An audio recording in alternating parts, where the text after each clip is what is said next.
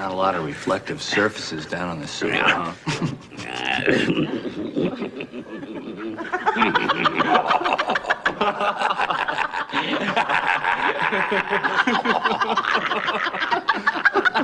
Still, could be worse. My nose could be gushing blood. Your nose could be. Back to work. Let's make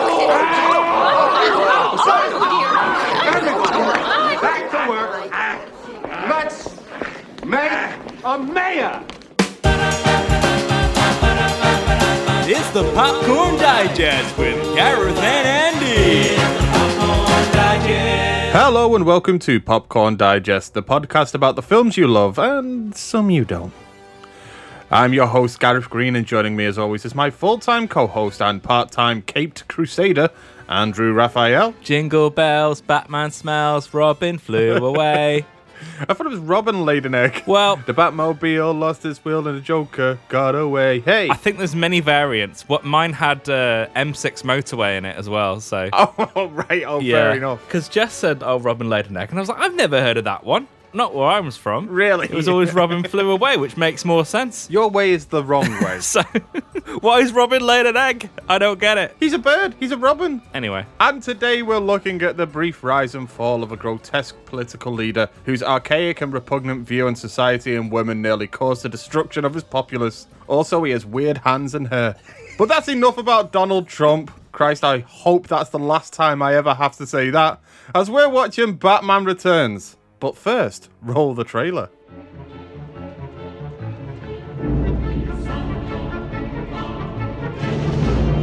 I've been down here too long. It's time for me to ascend. From the sewers of Gotham, a new villain emerges.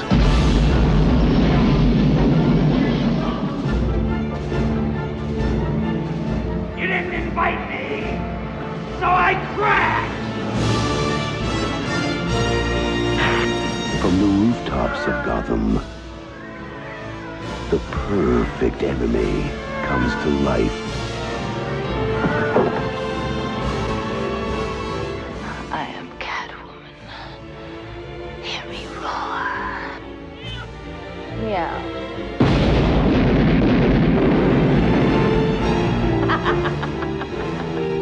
And the only one who can save this city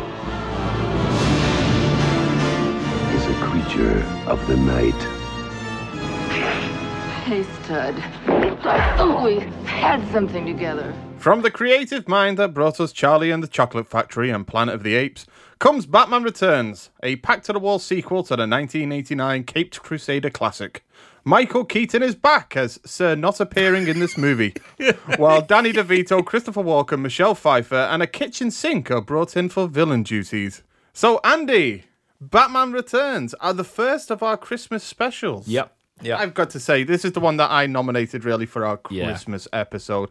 And it's one that I really wanted to talk about. I watched it recently. These are the Batman films that we grew up with. yeah, As being kids in the 90s, these were the Batman films that everybody on the school ground were talking about. yeah, yeah. I wanted to get back to them. I wanted to to go back to this Tim Burton beginning of the hmm. series.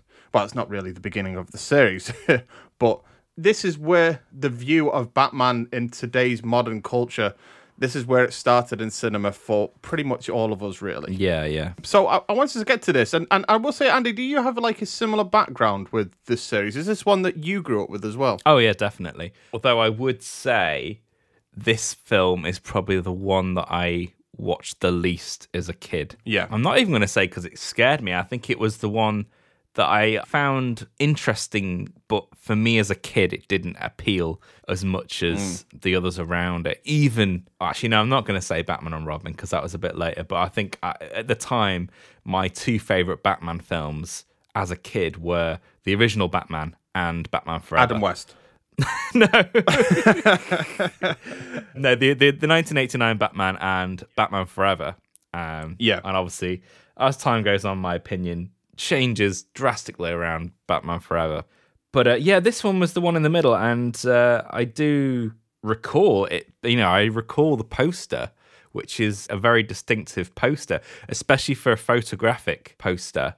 and I just remember it being on the billboards at, at the cinemas. Just to confirm, are we talking about the the three head? Yeah, the three-head one, Because that that is one that is like seared in Yeah, my- my memory. I remember it being around. Yeah, I, I'd say for for a photographic poster, which have generally always been recognised as being inferior to you know Yes. graphics and things. Yeah. um, that is a particularly effective one and has sort of become iconic. I think. I think so, yeah. I mean, I agree with you actually in regards to the like going back to the time that these films came out many many moons ago. Yeah. I th- I think actually Batman Forever was the first film that I saw at the cinema with regards to this particular series.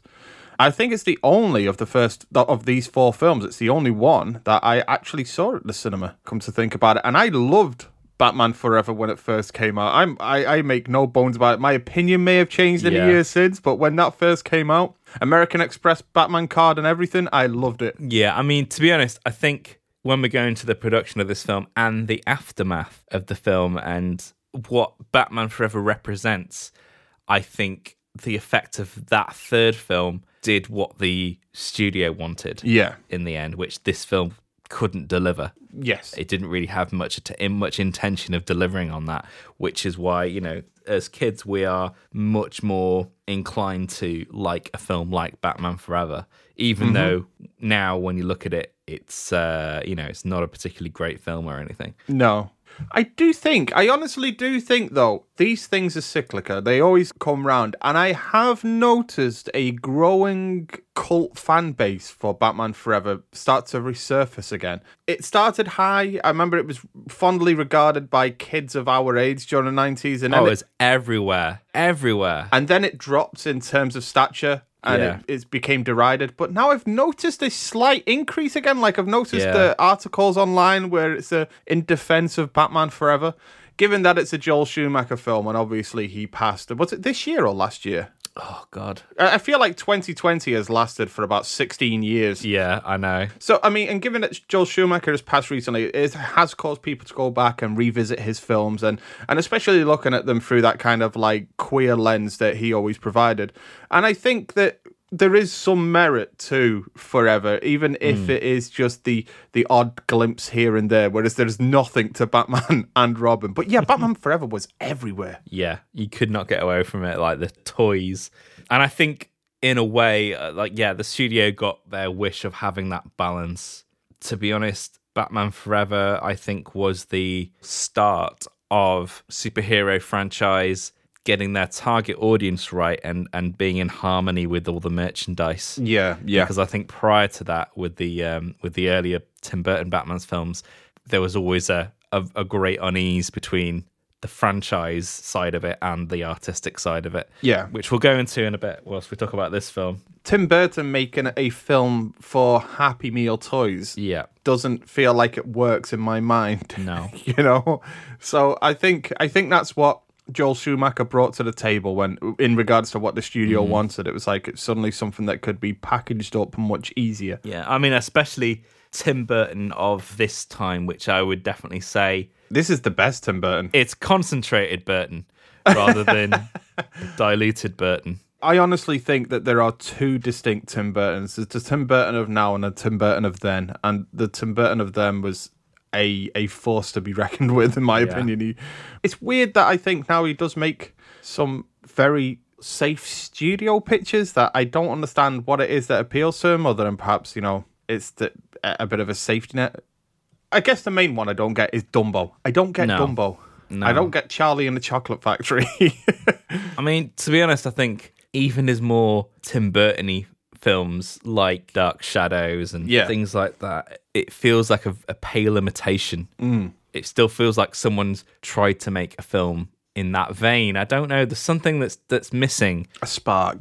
Yeah, and I feel like I mean he's had his moments, but I mean everything ever since sort of like I think Mars Attacks. yeah, I think the failure of Mars Attacks, because even like films like Sleepy Hollow and, and Big Fish, I- there's, there's still something missing there. I really like Sleepy Hollow. I think that's a really good film. And I like Big Fish. There's nothing Tim Burton about it, but I feel like it's been an exercise of Tim Burton making a film that doesn't have any of his eccentricities, essentially, mm. and he's tried to make something completely different. But I do agree that as a result, it's it does feel a little bit like neutered Burton. Yeah, and when you start getting into like Planet of the Apes and Charlie and the Chocolate Factory and even Sweeney Todd, I'm just like, to be honest, for me, they have far too much Helena Bonham Carter, and I'm I'm not a Helena Bonham Carter fan. She fits in like Tim Burton's world, but it's so um, obvious. I don't know. There's something about it I don't I don't like. it breaks the immersion, to be Yeah. honest. It- It's like, yeah, to be honest, I have the same issue with Johnny Depp in these films Yeah, as well. Uh, which is this is the Johnny Depp role, and that's Yeah. the Helena Bonham Carter role, Yeah. and you know what the like if you if you say that. It's a Tim Burton film with a Johnny Depp role and a Helena Bonham Carter role. You know already what characters those people are playing. That's all you need. Yeah. You don't need to know what the film's about. You don't need to know the title. You just need to know who's involved, and you already know who the characters are. And it's like it's become pigeonholed in that way that I think everybody just got sick and tired of seeing those actors playing those type of characters in this type of film by Tim Burton. in a way, like boiling it down to it, Tim Burton just became more of the same. Yes. Uh, whereas the the Tim Burton that we're going to discuss here was incredibly dynamic, bouncing from film to film. Yes. If you think of that run that he had from Pee Wee's Big Adventure all the way up until I would say Ed Wood, Yeah. that's a great bunch of films. There's not a dud among them. Yeah, 100%. Yeah. And to be honest, I mean, I know I just mentioned it before, but this is always one that I hold firmly to my heart and one that I'm sure we will discuss on the podcast in the years to come. But um, Mars Attacks for me as well. I, I, I really have a fondness for Mars Attacks. Yeah. That's one that I would like to go back to on the show. Yeah, I love like Edward Scissorhands and uh, I mean Edward as well is is Edward's perfect. Edward is just p- pure perfection. and it's definitely the best Johnny Depp performance in Tim Burton films. I mean, he's good in Edward Scissorhands, but he's even better in Edward. I do think Johnny Depp's career does have some rather solid performances, but I do think Ed Wood is perhaps his best performance, not just in Tim Burton as a filmography, but also just in Johnny Depp's as well. I think that is one of his greatest performances. Yeah. But yes, moving back to uh, Batman Returns. Let's uh, let's before Yeah. we discuss ourselves out out of the film. Yeah. uh, let's go back to the context. Let's bring ourselves all the way back to when Batman Returns was made, and really to begin that story, I guess we have to begin with 1989's Batman. The, Yeah. the first of this series, mm-hmm. the Jack Nicholson starring. I mean, that's what everybody knows these films for. This is something that's always leveled at these films. That oh well, they're not really about Batman. They're more about the villains. I don't know why I put on that voice, but that's a critique that's always leveled at, at these films. But speaking about Batman specifically for a moment, I think that that's the only film in this series that is actually about Batman. Yeah. But Jack Nicholson so outshined everybody else in that film as the villain yeah. that every single film since became villain focused. yeah. Yeah. Batman is about Batman. It's about the origins of Batman told through the lens of well, it's it's him facing his past, his fear, the thing that made him become Batman, and that is the Joker in in this version of events. But because Jack Nicholson so chewed up that that role and that entire film, everything since was well, what are we going to do for the villain? How are we going to top that? And that's how I think these films became Yeah. More increasingly villain centric as the series went on. Yeah, and I, th- I think it started that way as well. Like even down to the billing as well, when you have like Jack Oh, yeah. Nicholson billed above Michael Keaton in the original film, and then you get to the point where in the last of the initial Batman film series, again you have Arnold Schwarzenegger being billed above George Clooney as Yeah. Batman. It's going to be a cold winter. Oh man, I don't know how do we get from there to there. I, oh damn. it, it is a leap and a jump. It really is. It's like, yeah, again, it's like going from Goldeneye to Die Another Day, like we were talking about the other week. It's one of those. It really is. Because, yeah, even Batman Forever, you can sort of just about pigeonhole it in being in the same series, but there is a clear split between the two Burton films and the two Schumacher films. Uh, they're Yeah. almost like mini series within this bigger series. It's strange talking about Batman as a. Because the, the first Batman is the instigator of everything that's come since. But when you look into its its making of, Yeah. it's so heavily tied to the original Superman. Yeah. Because when they were developing Batman throughout the 80s, they involved a lot of the same people that were responsible for that first Superman movie uh, to try and repeat the formula. Uh, and obviously, over time, it, it became more of its own thing. But you, you know, initially you did have people like Tom Mankiewicz come in to Yes. you know write the screenplay for the original Batman. So there are clear ties, and it's strange when you think about it. There was only eleven years in between Superman the movie and the 1989 Batman. They feel so remarkably divorced from each Oh, other in terms yeah. of the style of each film and in terms of uh, what they do with the characters. But yeah, they are intrinsically linked. Yeah. You know, it makes me think like watching the documentary and seeing them go into detail about these type of connections and and, and also thinking about what happened with Tim Burton's Superman. But I remember a time when you would hear about a certain type of film being made for years and it would always be up in air whether or not it would be made, like Superman. That is one that I remember hearing about for years and years and years, the Nicolas Cage one, and that went to other people. These type of uh, development hell ones where they're, they're trying so desperately to get it right. Whereas Yeah. now, I, I don't think that happens anymore. I think studios are just, they- they'll just throw it out there, and if it, if it works, it works. If not, we'll recast it next year Yeah. you know you know it's like like i think i mean what is this we, we, we, we've got like i mean if you count lego batman in the past like five years we've had three different batmans Yeah, I mean the days of big tentpole superhero films being stuck in development hell or mm-hmm. You know huge rumblings of who's going to be involved and all that kind of stuff just gone now because they announced the film before they've even started developing it like they have a title the marketing starts then I even remember like announcing something like Thor Ragnarok. Yes. Now, I'm pretty sure that when they announced that film with the title Thor Ragnarok, there was no script or anything. Like they just Mm-hmm. Yeah. had the title. And that seems to be what happens these days. So they have to like fit everything around that title and the schedule. Yeah. Whereas, yeah, doing something like Tim Burton's Superman is that's all gone. and even th- thinking about like um Taika Waititi's involvement in Star Wars, it's like these these things get announced so far in advance now. It's like in three films' time, this director is going to be making a Star Wars film. So mark this in your calendar for 2028. Yeah. You know, so it's like it begins. The marketing now begins from day dot. The moment that somebody walks into a studio conference room and says, "You know what? We should make another Alien film." That's the date that they put the announcement out. It's that's how it Yeah. feels. I mean, now. it, it's it's it's definitely much a much more streamlined business now, oh yeah, definitely. which is in stark contrast to these earlier Batman films because you you get the sense that there is no ambition for continuity or, or anything like No. that. They're they're dealing with things a film at a time. in a way they're kind of living dangerously though with, within this time with these Yeah. type of films because every film lives or dies the whole franchise lives and, and dies by the success of a singular film each Yeah. time it's not about how the franchise performs as a whole and oh well this film can kind of you know it can, it can live off the shoulders of this other film Yeah. you know like how for example the marvel films carried the incredible hulk and other films that underperformed like thor 2 that type of thing Yeah. back then, if Batman Returns had bombed, this series would have just gone into hibernation. Yeah, for yeah. some time. Yeah, I mean, the silver lining of that is that these films are able to stand on their own much better. I 100% agree. I can see, though, from a studio perspective, why they embrace the the newer model of filmmaking rather than the older one. Yeah. because to them it's a much safer bet. Whereas Yeah. for the audiences, it just means that we do get more of the same, but it's a it's a more of a consistency. Yeah. But yes, uh, going back to Batman Returns again. Um, so Batman comes out. It is a huge success at the time. I mean, 1989 it came out. I was born in 86, but Batman is a film that also I remember being everywhere.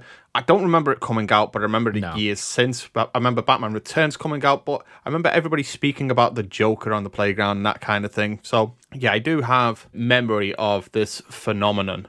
But Warner Brothers did want, I mean, in normal studio fashion, they wanted to begin work on a sequel straight away. Yeah. So much so that they actually stored the sets for the first film to a cost of $250,000. At Pinewood Studios. Yes, but um, unfortunately, there was uh, something of a um, a wrench in the cogs, and that was that Tim Burton didn't want to return. He didn't want to make a Batman film. He felt that he didn't want to do a franchise film at this point in his career. He'd already done that with Batman.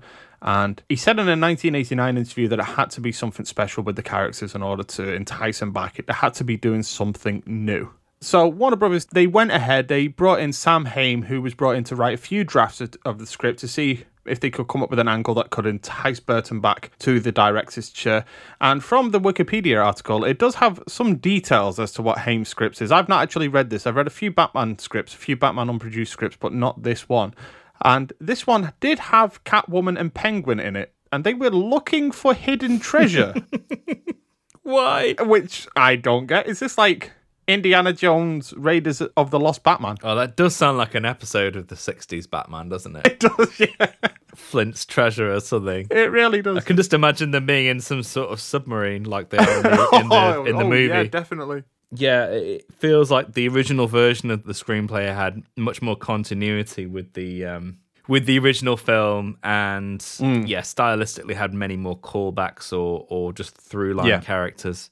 You know, most notably Vicki Vale and um, Harvey Dent. Oh, so did Vicki Vale actually was she uh, included within this draft yeah, as well apparently as a returning um, character? one of the original drafts had uh, Bruce Wayne proposing to Vicki Vale at the end of the movie. Ah, So it was definitely a, a proper continuation, leaving where they left off, yeah. which, yeah, ultimately Tim Burton wasn't really interested in. No, I mean I like Kim Basinger. I, I really do. I think she's she's great and she's really good in Batman. But one thing I would say is that because Batman Returns so depends where it succeeds on the sexual tension and chemistry between Michael Keaton and Michelle Pfeiffer, between uh, Bruce Wayne and Selina Kyle.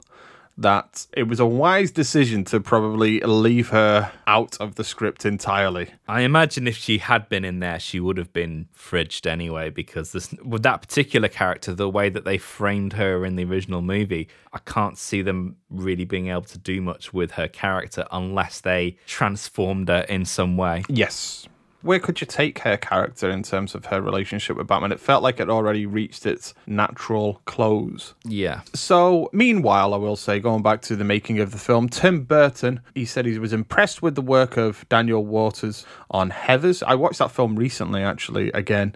I just picked up the Arrow video version of the film, and it's still just brilliantly sharp and witty. I love it. Mm. He brought Daniel Waters on board to write a Beetlejuice sequel, mm. which I feel like he's probably one of about 24 different writers that have taken a crack at a Beetlejuice sequel over the last 30 Yeah. years. Now, that is a film in development hell. Yes, constantly. I wonder, it will eventually take some form because it is still a brand with a name. So it's going to happen at some point, and I wonder what form it's so going to take. belated. It really is. It will be like Beetlejuice, the care home years. Yeah, they won't need any uh, shrunken heads anymore. That's just naturally how Michael Keaton will look by that point. He won't need any makeup. They'll have to dig him up or something. Like, know. So instead, Warner Brothers gave Burton a large amount of creative control in order to, to bring him back. And this was in a move that saw Tim Burton move up to a producer credit, but also saw the infamous Jon Peters and Peter Guber relegated to exec producer credit. And although nothing really goes into detail as to the friction between, uh, like the question mark as to whether or not Tim Burton would return, this particular sentence makes me think that that was the sticking point for Tim Burton. Yeah. Like th- this is it. It's like if if I come back to to this film, I don't want to deal with these people. yeah, I'm sure a giant mechanical spider was proposed at some point. Oh, definitely. Hundred percent.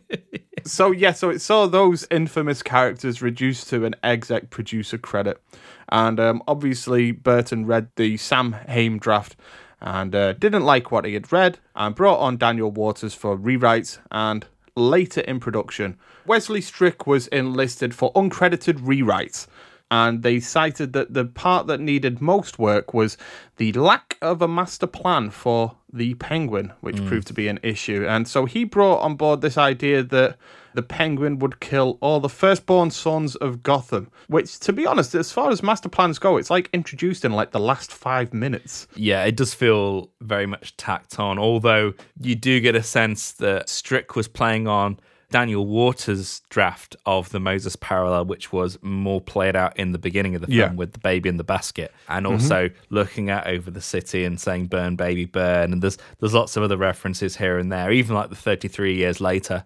uh, thing Oh, of is, course. Yes, is to do with that. So he was almost like bringing it to its kind of natural conclusion, but again, the development of this screenplay was uh, fraught with difficulties, and it uh, shows. yes.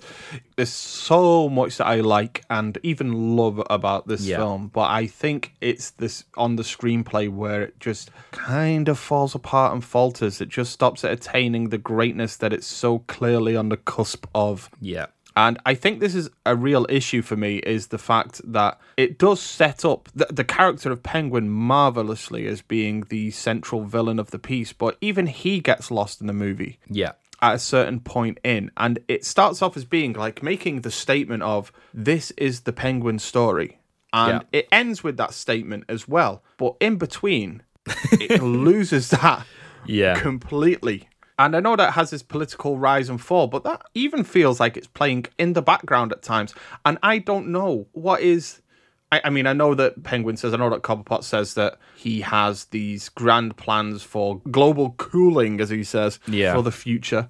But what is his plan in his rise to No. power? What's the point? What's the end game? And although they introduce this idea of, well, he's going to kill all the firstborn sons of Gotham, that feels like it's so tacked on in the end. I, I get it's Moses parallel. I, I get that Yeah. completely, and I see how that works. But it, because it feels so tacked on at the end, it doesn't feel like that was ever really part of his master plan. That just feels like uh, it's a bit of vengeance. Yeah, I feel like it's the biggest flaw of the film that you don't really get a sense, given how they've set him up, of where the penguin wants to go, what his what's driving him, what does he really want to do? Because when you get down to the brass tacks, the prime mover, especially in the first half of the film, is the character of Max Schreck. He is the one that's instigating many of the events Yes. that occur in the film, and without him, there would be no story. so 100%, like, yeah. uh, he's a, he's really a linchpin. I think we need to go into like the main problem regarding these rewrites, and also that the idea that Tim Burton wanted to do something new, it did have a knock on effect as to where they were in the screenplay because that character of Max Schreck was originally meant to be Harvey Dent. And when you look at that, Mm-hmm. the kind of plot that they have in the film, the idea of that character wanting the penguin to become the mayor makes way more sense when you frame it as it being Harvey Dent as the district attorney rather than Max Schreck, a corrupt businessman. Yeah. That whole part of it doesn't really work because it just doesn't fit that character. Yeah, I think you can still see Harvey Dent's outline for that role, most certainly. Yeah. Yeah. I think this is Christopher Walken in purely Bond villain mode as well. Oh, Like This is Christopher Walken in full on Walken mode. it really is. His Walken factor is on 11. That's the strange thing. I absolutely love him in this film. He's Yeah. just chewing scenery left, right, and center. And uh, I love the look that they've gone for him. It's like properly Tim Burton comic book villain. Like, Oh, it, it really is. Yeah. you know, it's his contribution to that lore because obviously he was invented for this film. Considering how much screen time he has, it's like you just have to question why he's in this film in a way because it's like he doesn't really need to be there, but they give a lot of attention to him. But he does get lost again at the, in, in the second half of the film. It's Yeah. just a very uh, undisciplined. I'm going to say story in inverted commas because I think this is something that I've ever since the very first time I saw this film, which would have been a long, long time ago, I always thought there was something slightly wrong with the film. And then every time I've watched the film, subsequently, I've come more to the realization that there is no plot in this film Yeah. of any substance, anyway. Mm-hmm. There's no central story. Yes. It, it's more of a character. Collection of moments. Yeah, it's a collection of moments, and, and it's more of a character study. Uh, you Yeah. can tell that Burton is is heavily invested in his villains, but even that gets lost because there's just too much of everything. There's too much vying for space. Yeah, and the thing is, it's not that I want to like if I was involved in this film, overseeing it, and, and if somebody asked me, you know, what would you change? And it's like, to be honest, I would be scratching my head and saying, well, I don't want to take any characters out of the film because I love. I love Yeah, what these actors are doing. I love the look of these characters. I love the chemistry. Everybody's doing great work. It looks great as well. It's more so, it's like everything just needs a story. My issue with this film is that if you look at it from a macro sense, it doesn't really work and it's like in, the large uh, whole of it. But if you go from a moment to moment, scene to scene basis, I'm like, oh, this scene's great, this scene's great, and that scene's great, and this Yeah. scene's great. But it doesn't quite stitch up together. Yeah, it's more on how these characters are connected to one another. It's more how they're connected on a character level to one another. Yeah. That is the real issue. And you can tell that they've tried to to force things through as well. Like Yes. one of my biggies is one the relationship between Catwoman and the Catwoman and Penguin, Penguin, and yeah. also Catwoman's beef towards Batman because it just comes out of nowhere and there's no real justification for it. Even before, I mean, you can kind of get the fact that she's a bit pissed for Batman taking one of her nine lives, but even before then, they just start fighting all of a sudden for no reason. Mm. And it's like they've really tried to just force that antagonism without Mm. having it develop organically. And I, I find that a big issue because, again, Michelle Pfeiffer's portrayal of that character is uh, is great. You completely buy her as Selina Kyle. Yes. You know, I even like the way that she's involved with Max Schreck. That whole part of it works. Yes, it does. Yeah. I mean, to be honest, really, Max Schreck should have just been used for that purpose alone, and it should have just been the story of her and Max Schreck. And Max Schreck shouldn't have got involved with all the penguin malarkey. It should have been a, a different thing. Mm-hmm. But yeah, her beef with Batman. I mean, the, the Bruce Wayne stuff works fine, but the, her be- her specific beef with Batman doesn't really work for me. It doesn't mm-hmm. feel justified enough. Yes, I mean, I do agree. I think what they're going for with that character is just that because of naturally what's happened to her and because of her status in this world, after becoming from Selina Kyle to Catwoman, she sees men of power as being an enemy. Mm. And I get that, but I think the specific beef with Batman himself doesn't make sense because, as you mentioned, he, he takes one of her nine lives, but it's their antagonistic relationship is rooted before then. Mm. And I think even just a, a minor tweak to solve that would be really to make them, and I know that this is a thing that's normally used for like Batman versus Superman or that type thing, but make it more of a clashing of ideologies. Yeah, yeah. I think the issue is because this Batman is one that, for example, kills people rather cold bloodedly. like there is a um, a man that's just stood in front of a newspaper stand blowing fire, like a circus performer that he engulfs in flames. That guy did nothing. Nope. Batman does kill people rather mercilessly, and if if he had been the Batman that embraces the code of ethics kind of thing, they could have done what they did. You know, with the Dark Knight, essentially. Of it's more so not that they're on the wrong side, but more so that they have a clashing of ideologies and how to deal with the bad people in their lives. Yeah, And that that could have set them off against each other. Yeah, they really should have made it a clash of perspective on vigilantism. Yeah. Catwoman should have been the more like homicidal one, and Batman should have been the cleaner figure in that regard. Yeah. Again, that gets lost because Batman's so dark in this film. he really is. I'd forgotten how dark it was actually as well. I was like, shit, he kills loads of people in this film. I kind of like it though because Yeah. especially now it, it sets it apart from the rest of it, but just because of and it fits Burton's worldview. But oh my god, is he dark? Yeah. You see, he is so cold blooded. It's funny as well, like that. You know, people. Atta- I mean, not that I want to defend Batman versus Superman, but you know, when Yeah. people were talking about how dark Batman was in that film, and I was like, oh, you they've completely forgotten about Michael Keaton playing him like this in uh, in Batman Returns. Yes. But yeah, you can tell that there's like there's some great ideas, and both those individually are great, but they don't mix together very well. to be honest, that is the same issue that I have with Batman vs Superman as well, is because in terms of the the ideologies they present, Yeah. Batman and Superman are two superheroes that kill motherfuckers. Yeah. So what's the point? Like, why are they angry with each other? It doesn't Yeah. matter.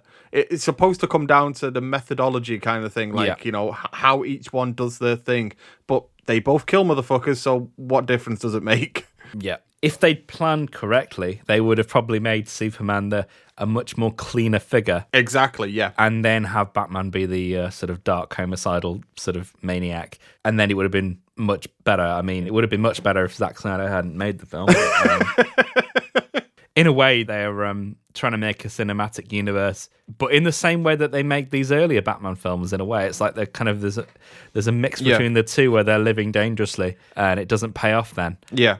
So uh, this film is yeah, it's an incredibly frustrating watch because I would not call this film a dud. Uh, Like I mentioned before, that run of Yeah. films that's Tim Burton made from Pee Wee all the way until Ed Wood, there's no duds there. No. But this is probably his most flawed, definitely like some sort of flawed masterwork, really. It's the best way of describing it. Honestly, that's how I would describe it because I like it and I love all of the elements at work Yeah. here. I really do. And I am frustrated by the film just as much as you are because there's so much of it that clearly works beautifully. Yeah. There's just some fundamental flaws that Yeah. just prevent it from reaching that masterwork status. And we definitely need to go into the fact that this is, yeah, this is most definitely Tim Burton's Batman because, from a design standpoint, this is just Tim Burton unadulterated. This period of Tim Burton is when he really spreads his wings because you have Edward Scissorhands, Batman Returns, and even though he didn't direct it, A Nightmare Before Christmas.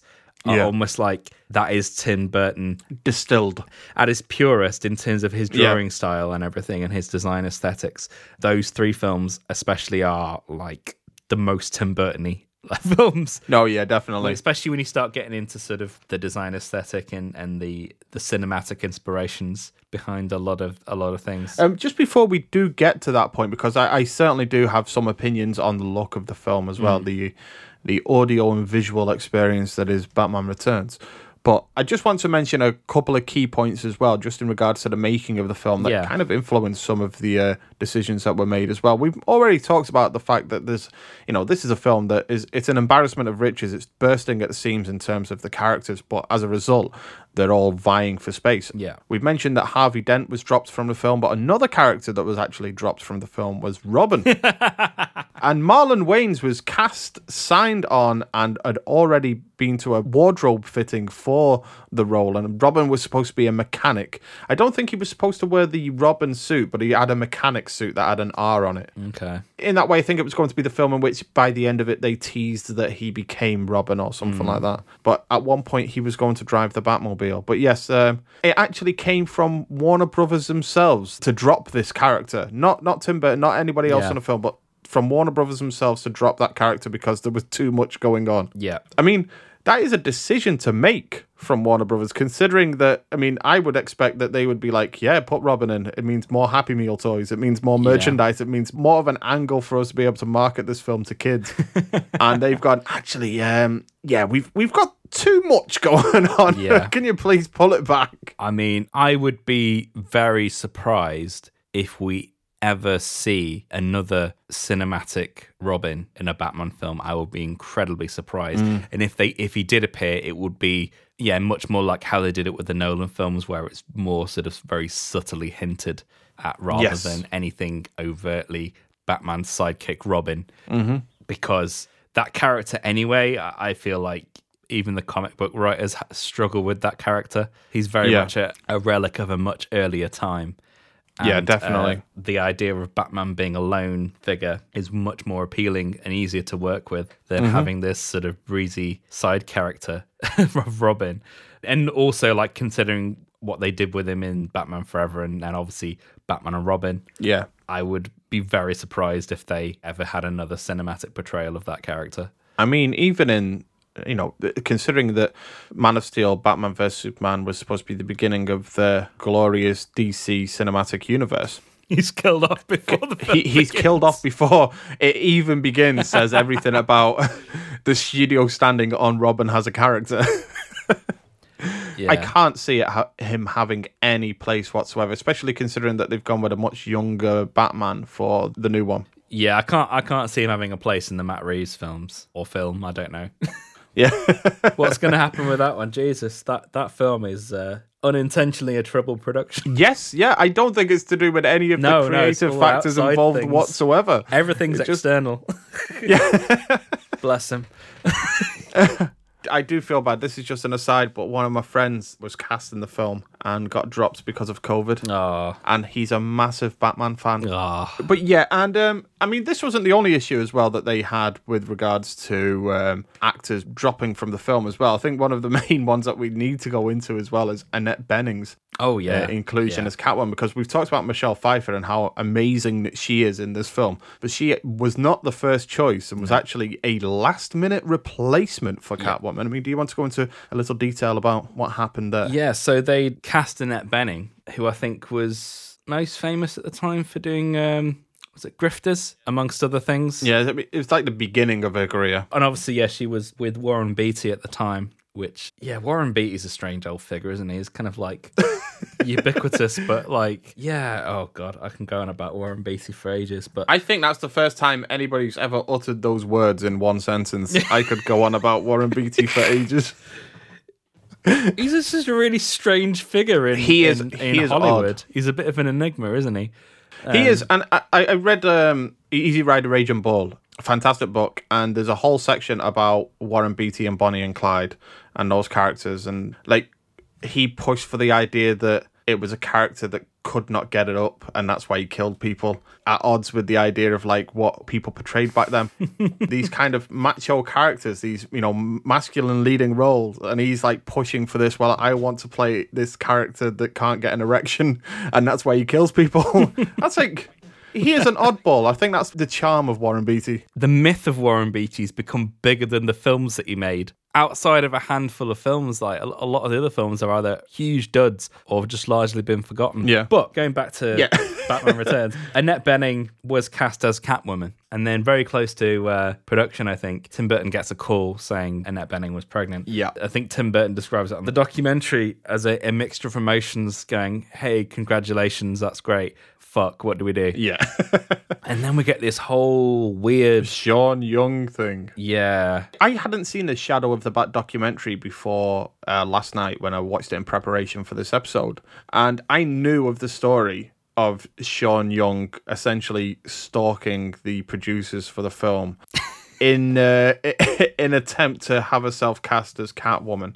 But I always thought that oh, it's one of those stories where I think there's probably some truth to it, but it's been embellished, and actually, it's all true. Uh, like I think it tells you everything that they even have Sean Young on the documentary talking about it. That's what I was actually shocked. She actually comes in to talk about herself, essentially stalking them in a Catwoman outfit, bursting into the office. I mean, in her defense, I imagine it would have been shot as part of her interview for the Batman film because I imagine that that documentary is in parts and it probably would have Oh, yeah, been yeah. filmed at the same time. So, I mean, it's not as crazy as you, as you would think about it because No. she was originally cast in the original Batman, in the 1989 Batman film, Mm-hmm. as Vicki Vale, but had Yes. to drop out because she broke her collarbone. So this was some sort of follow up and her trying to get back into the film series. Uh, and I think at one point, and us talking about Vicki Vale, her story being over, which is why she's not in this film, there was originally, I don't know in what draft or whether it was just a discussion, there was some talk of her becoming Catwoman, which would have probably made more sense on a narrative point of view if they'd done something with that character. Yeah. It's probably easier to leave it be, but there was talk of that. and we know that this series isn't beholden to the kind of comic book origins. It's it's willing to do its own thing entirely. yeah. Which I like, to be honest. I, I, I find that refreshing. Yeah. It's strange because even in that story, there's no kind of, doesn't seem to be any end to that story. It's just like she comes in dressed as Catwoman. Cool. We we cast Michelle Pfeiffer. I think part of the issue is I think if it was just for Catwoman, then she's got the role. But I think given the aggressiveness with which she pursued that role, it probably made her a not very appealing choice for Selina Kyle specifically because Yeah. of how meek and downtrodden she is in this world. yeah, I think it's also a combination of them wanting to get a name person in there as well because I think at, by that time, Sean Young's star had faded somewhat due to a lot of ill fortune as well. Like, Like Batman, yeah. not being able to be in the in the 1989 Batman and um, and other different issues. And I know Brooke Shields was considered for the part at one point, but the studio didn't consider her a bankable enough star at that time. So Mm. they did really want to go for a huge bankable star from that era Yeah, to be in that yeah. role, which is why they got Michelle Pfeiffer. The studio more than got their wish as well because I think she was a much bigger star at that point than Annette Bening anyway. And I think it shows in terms of the salaries Yeah, as well, well yeah. that they received because Annette Bening, I think they said something like Annette Bening was getting one million or something like that, Yeah. and Michelle Pfeiffer got three plus a percentage of the overall gross. Yeah. which just goes to show about her rising star at that time as well. Yeah. And uh, Michael Keaton got 11 million apparently for Yes. his uh, 10 minutes of screen time. Right, I I made a reference to this. I know that he appears as Batman, right? But Yeah. Until Bruce Wayne has a moment like where he actually has a full on conversation, it's like 28 minutes into Yeah. the film. Honestly, I, I, paused it so I could take note of it. It's like, Yeah. it's like 20, 26 to 28 minutes into the film when Bruce Wayne finally gets his moment where the scene stops and he gets a conversation with Alfred. Mm. I think that says everything really about the film. Tim Burton tries to justify it in the documentary as well, saying that he does recognize that Batman and Bruce Wayne are not in the film an awful lot, but he kind of saw it as being appropriate for the character. Like Batman mm. lives in the shadows and you don't know an awful lot about him, but it does make him more of a reactive character. Mm-hmm. Rather than a participant in the narrative Yeah. as such. But that would work if the film was being told from the perspective of the Gotham City populace, of the people Yeah. of Gotham City. But it's not. It's not told from their perspective. That's not our audience placement into this film. No. It's weird because who who is? Because I actually think maybe Selina Kyle is supposed to be because she's the one that starts off from a place of normalcy and then grows into this world of darkness with all of these other characters. Yeah. And the film is called Batman Returns. Yeah. We're here for Batman. Yeah, it's just he's barely in the film. I, I described his appearance as like some sort of extended cameo. Mm. I mean, it, it's strange in a way. Like there are certain parallels I get with some of the later Nolan films in that regard. Like you know, the most notable one being The Dark Knight Rises, which barely features Batman at all. Yeah. You do get the sense that they're really struggling at including Batman in this film, mm-hmm. and you get the sense that Tim Burton isn't particularly interested in Batman either. Yes, that's the issue I would say that's at work here. he's just way more invested in his grotesque villains much more than anything that's that Batman's offering because even though they you know they did some like redesign work the Batman sequences they don't really pop in the way No. that they did in the original film they just feel like they're an obligation more than anything else Yes, I mean, I will just to touch upon something about this. I like the audio and visual experience of watching this film, and I think that it's got a fantastic set.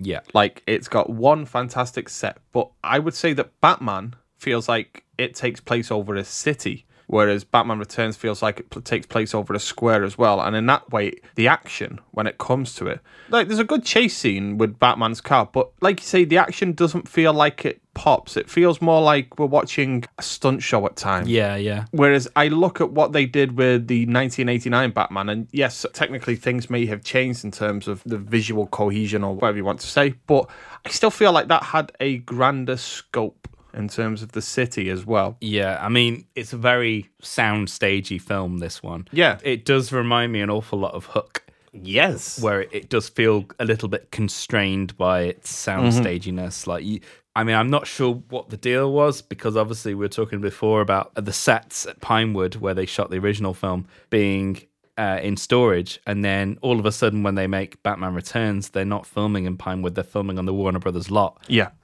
And they I think they used about fifty percent of all the stages at Warner Brothers to make the film. Yeah, there's some great interior sets as well. Oh yeah, yeah. I want to say I think these sets are fantastic. They are great sets. I especially love a real understated one is Selina Kyle's apartment. Yeah. With that metal beam shooting right through the center of her apartment. This low hanging metal beam that she's painted pink. Yeah. And that says everything about her place in this world, in this horribly oppressive world yeah, the look of the film is fantastic, but I think because of that soundstaginess, it is constricted in terms of what they can do. yeah. Because I don't think there are any. Are there any genuinely exterior shots in this film? Oh. If there are, they're generally they're all night shoots. Yeah. You know, in the original Batman, they did actually go out on the back lot in Pinewood and, and build outdoor sets. Mm-hmm. So it did feel like you were genuinely in a city. Whereas I think they've gone definitely for a more stylized. I mean, not that the original Batman wasn't stylized, but they've they've gone even heavier into that. Yeah. It's almost become a, a bit more fairy tale esque as Yeah. well. I mean, it more suits the penguin as well in terms of that fairy tale um, element of the film. Yeah. But yeah, it's gone more of a dark fantasy route, whereas the first one was a lot more based on like. I guess like Metropolis, Fritz Lang, and that type of German, early German Yeah. expressionism and that type of thing. And I think it works in the context of all the villains, but when you get Batman in there, it doesn't work as well. Yeah, Yeah, I, I get the sense as well. like, I did a bit of reading about this, and it does feel like there are very mixed messages about Michael Keaton on this film. Like, I get some things where he said this is the film that he prefers, and then I get other things where he's talked about not actually having seen this film in its entirety, and he only did it for the money. In a way, I kind of have to side with the latter because he, I don't know, I get the feeling like he's a little bit bored in this film. Mm. It, when you compare his performance in the original versus the sequel, even though he's not in the film very much, the appearances that he does make, I don't know, I just get the sense that he's not invested in it as much. And the thing is that I think that brings us to that as well is the fact that Batman himself has something of a lesser presence in this film. And I'm not just strictly speaking about screen time as well. Hmm. But because there's so much going on elsewhere and in regards to the characters that they introduce, and I'm not asking that, you know, they repeat what they did before, but when we look at Batman, and this is going to sound like that itchy and scratchy and poochy moment. But when we look at Batman, when he's not on screen, people are speaking about Batman, about the danger of doing what they're doing while Batman could be in the darkness at any moment to strike out against them. It's like Batman has a presence in scenes where he's not in. In Batman Returns, he doesn't. No. I don't think you get the feeling that Batman is there or Batman is watching or Batman is aware or that Yeah. people are particularly scared of doing what they're doing in Batman's presence in Batman City. Yeah. It doesn't feel like that. It, it feels like a circus of villains in Gotham. Definitely. And also, like, in addition to that, I don't think the character of Batman or Bruce Wayne has any particular influence over the plot outside. I think the only thing he does is jam the signal to the penguins at the end. yeah. and obviously, he sort of is partly responsible for the penguins' death at the end with the bats flying out. But even then, it just feels like it's uh, that's a tacked on thing in a way. Yeah. And everything else that happens in the film, absolutely nothing to do with him. No, it's a very uh, Indiana Jones Raiders of the Lost Ark thing where, you know, the series of events would have played out exactly the same with or without him. Yeah. that is like the main thing that they've struggled with in terms of and I, I think this is where it leads to what we mentioned earlier about the film not having a story because it doesn't have a story for Batman. And it nearly it nearly does and oh man this is what we're talking about because you've got all these characters that are connected in, in all these kind of weird different ways. And one of the things I was just about to mention is like if we take the penguin out of the subplot with Christopher Walken and make it more about that Batman and Penguin are two souls that are kind of connected by the fact that they've lost their parents. They struggle with their identity as well. And they almost touch upon that very early on as being like like Alfred says to Bruce Wayne about you know, why do you suspect that this gr- grotesque, horrible human is a villain? You know, you have so much in common with him. And I feel like I wrote in my notes, like, why isn't this film about that? why isn't that the thing that they do with Batman? Because that's the issue about the story is that there's nothing for Batman to do. Yeah, and they seem to heavily hint at it. There's like duality in all the main three characters.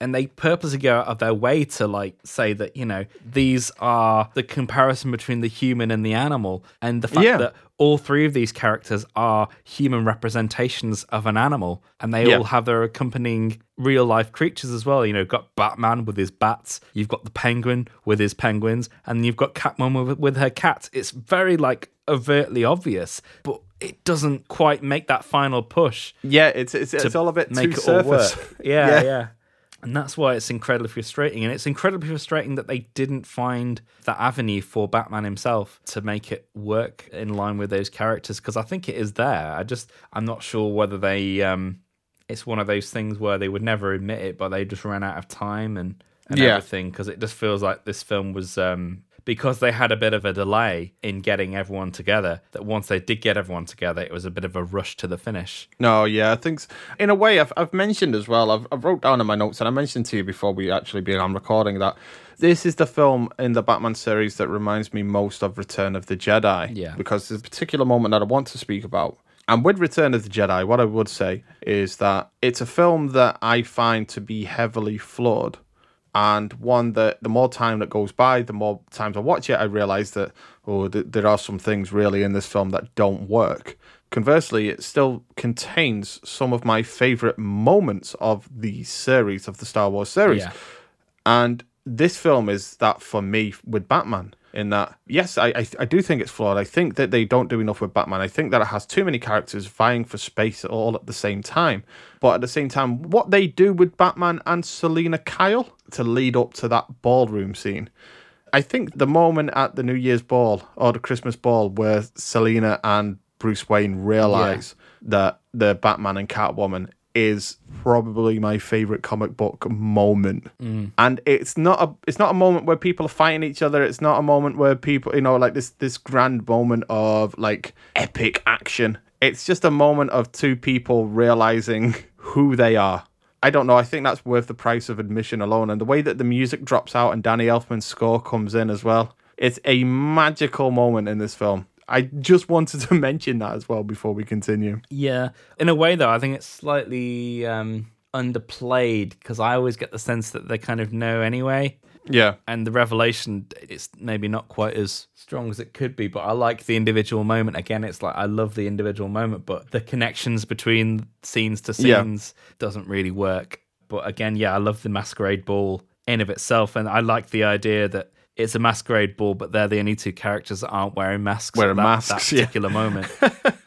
this is why I think it's a shame that Tim Burton has gone down this kind of either more of the same route or played it incredibly safe. At this point in his career, when you you know he's a very hungry young director, you get the sense that he's really pulling in all of it, all of his influences. Like when you've got the massive uh, Phantom of the Opera influence in that scene with Yeah. the the Red Death on the stairs, Yeah. and yeah, obviously all the Cabinet of Dr. Caligari stuff and, Oh, and, yeah, and 100%, allusions to the Weimar Republic and even calling one of the main characters Max Schreck from the, Yeah. the, the famous actor from Nosferatu of, Yeah. uh, who played Count Orlok. And there's loads of other different references to the Weimar Republic in the film. And there's, you know, there's many, many more of the things that are going on here. Yeah, I just think it's a, a shame that we've we've lost that Tim Burton somewhere along the line, and uh, Yeah. he's kind of just been influenced by himself. He's one of those kind of characters that he's just influenced by his own work Yes. rather than anything else outside these days. like you mentioned earlier, but what we're seeing of Tim Burton now is a Tim Burton making Tim Burton movies. Yeah. It feels like somebody else is trying to do that now. And we said it about Tenet and Christopher Nolan as well. But yeah, what what did happen? I also think that um, I mean, I hate to say this because it is something of a cliche, but I do feel like technology as well and how that has changed the visual style Yeah. of Tim Burton.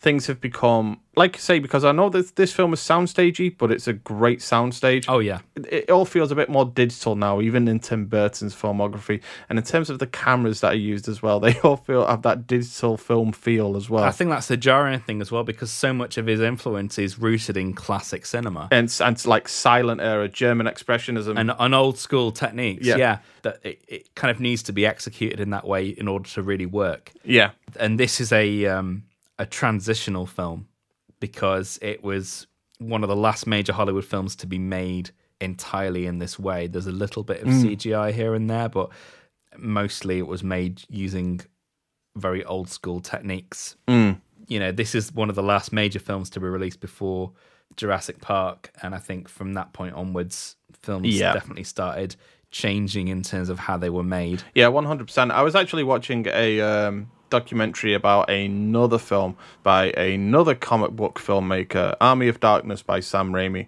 hmm. which came out a very similar time. I think that was ninety three. Yeah. and they were speaking about with that film as well about being on the, you know, the, these films that came out in this period of time were these like the last vanguards of this old way of filmmaking and then Jurassic Park came out and changed everything. And we've talked about it as well. Another film that we covered on the show was Tremors. All these films are essentially the last of this breed of films, essentially. And you can see that everything's changed since then. Everything's just grown in another direction entirely. I think one thing as well that I, w- I would like to speak about in regards to Batman Returns, and I don't think we've really gone into it in depth, is um, the actors as well. Like, Yeah. We've talked about Michelle Pfeiffer being brought on board as well uh, as a last minute replacement, and I honestly think she is the beating heart of this film. Yeah. Yeah. She really is. I do feel like she is supposed to be our audience grounding in this world because she is the one that starts from a place of normalcy and becomes wild uh, Yeah. as a character because is brought into the world that is populated by Batman and the Penguin. But man, Michelle Pfeiffer absolutely just owns the role. She she has this like the, the amazing vulnerability that she has playing Selina Kyle against the kind of the powers she has as Catwoman. But I, I love that when she is Catwoman, although she's powerful and she's fierce and she hits all of those notes, she's still got that sense of vulnerability about her. There's still something like emotionally raw about her character. Yeah. Struggling with her place in the world. And I would say now, more so than any other Batman villain outside of maybe um, Heath Ledger Yeah. uh, playing the Joker, who actually did manage to sort of step out of the shadow of Jack Nicholson's portrayal. Yeah. But I still feel like now the way that she played that character of Catwoman and the and the overall look has now become the definitive portrayal because even like you know when they did that with uh, Anne Hathaway in, in The Dark Knight Rises, it's it's so um, subtle and what they did that with that character was so completely different that it wasn't really Catwoman. No. And less said about the Pitof movie. uh, Oh, uh, I want to. I want to mention a few things about that film, uh, but but yeah, I, I've written that she that that performance essentially has overshadowed every Catman performance that has come Catman. since. Cat, did I say Catman? Catman. Ca- Catmandu. Uh, every Catman meow. Um, oh dear. oh my gosh. Her performance has overshadowed every Catwoman performance that has come since. Even the Anne Hathaway character, I would say. I, I like what Anne Hathaway does with The Dark Knight Rises. I like her in that film, but it's not it's not the performance that I walked away from that film thinking, you know, like I did with Heath Ledger with The Dark Knight. It's not the Yeah. performance I walked away thinking, holy shit, they stole every scene that they were in. Yeah. And I think it's because that character's not given that opportunity within that film. I don't think it's anything that Anne Hathaway's done. But like you say, the look of the film, the the the standing of that character in that world, it's it's not placed in a point where it can essentially escape the shadow of No. Michelle Pfeiffer in this film. I think it's because they really position Bane for that role in that Yeah. film as the one that everybody would be talking about when Yeah. they when they left the cinema.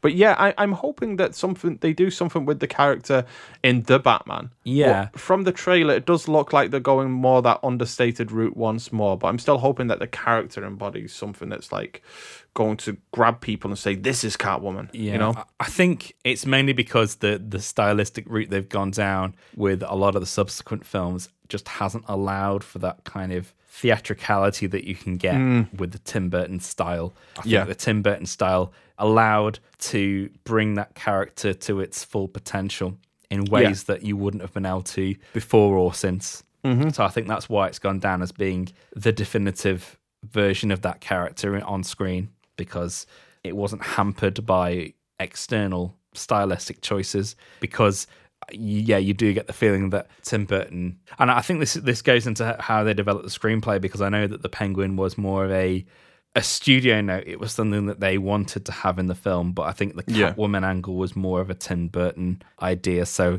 Yeah. yeah you do get the feeling that yeah the whole film is is built around her rather Yes. than anything else which is why it works so well I like as well with this film, although I do feel like it, it, it does have too many. I keep prefacing everything I say as it has too many characters, but I like the efficiency with which it sets up these characters as well. yeah yeah The Penguin's set up in the opening in terms of his origin, and then Catwoman's origins are set up within the you know fifteen minutes or something like that. And I, I, I like the efficiency of the way in which it, um, he hits those marks. All of that feels fine if the story had a greater purpose for these Yeah. characters.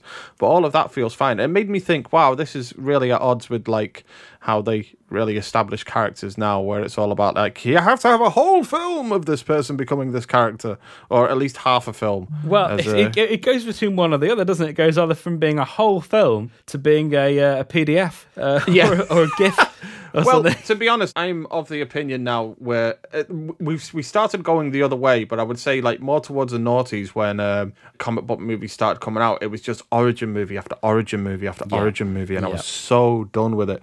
And I get we're at a point now where all of these characters are so well established that you can just jump in at like year ten, year fifteen, and everybody gets it. Everybody knows the backstory of this character.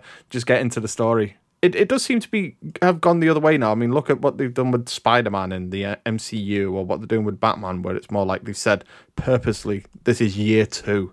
We're not doing year one. But then you yeah, you go the other way, like the fucking origins of the Justice League and shit like that, and it's like fucking hell, like that is the worst way possible to do any kind. I mean, but I think that's when you're dealing with filmmakers and writers of a uh, a lower caliber. certainly. I love the beginning of this film. I think for the first 15, 20 minutes, it's flawless. Yes, yeah, I'd agree. It's only really when you start getting to the Batman stuff and the penguin starts to reappear and you kind of go, what's this penguin about? Yeah. That you really start to struggle with it.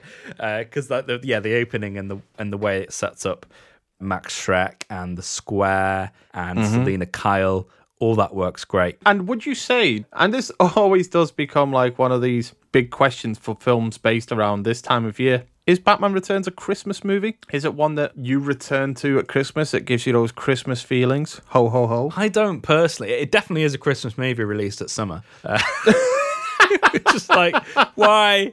Why didn't they release it in December? It doesn't make sense. I think it was before that time, though, wasn't it, when they could do that? Yeah. Uh, I mean, nowadays they definitely would have done.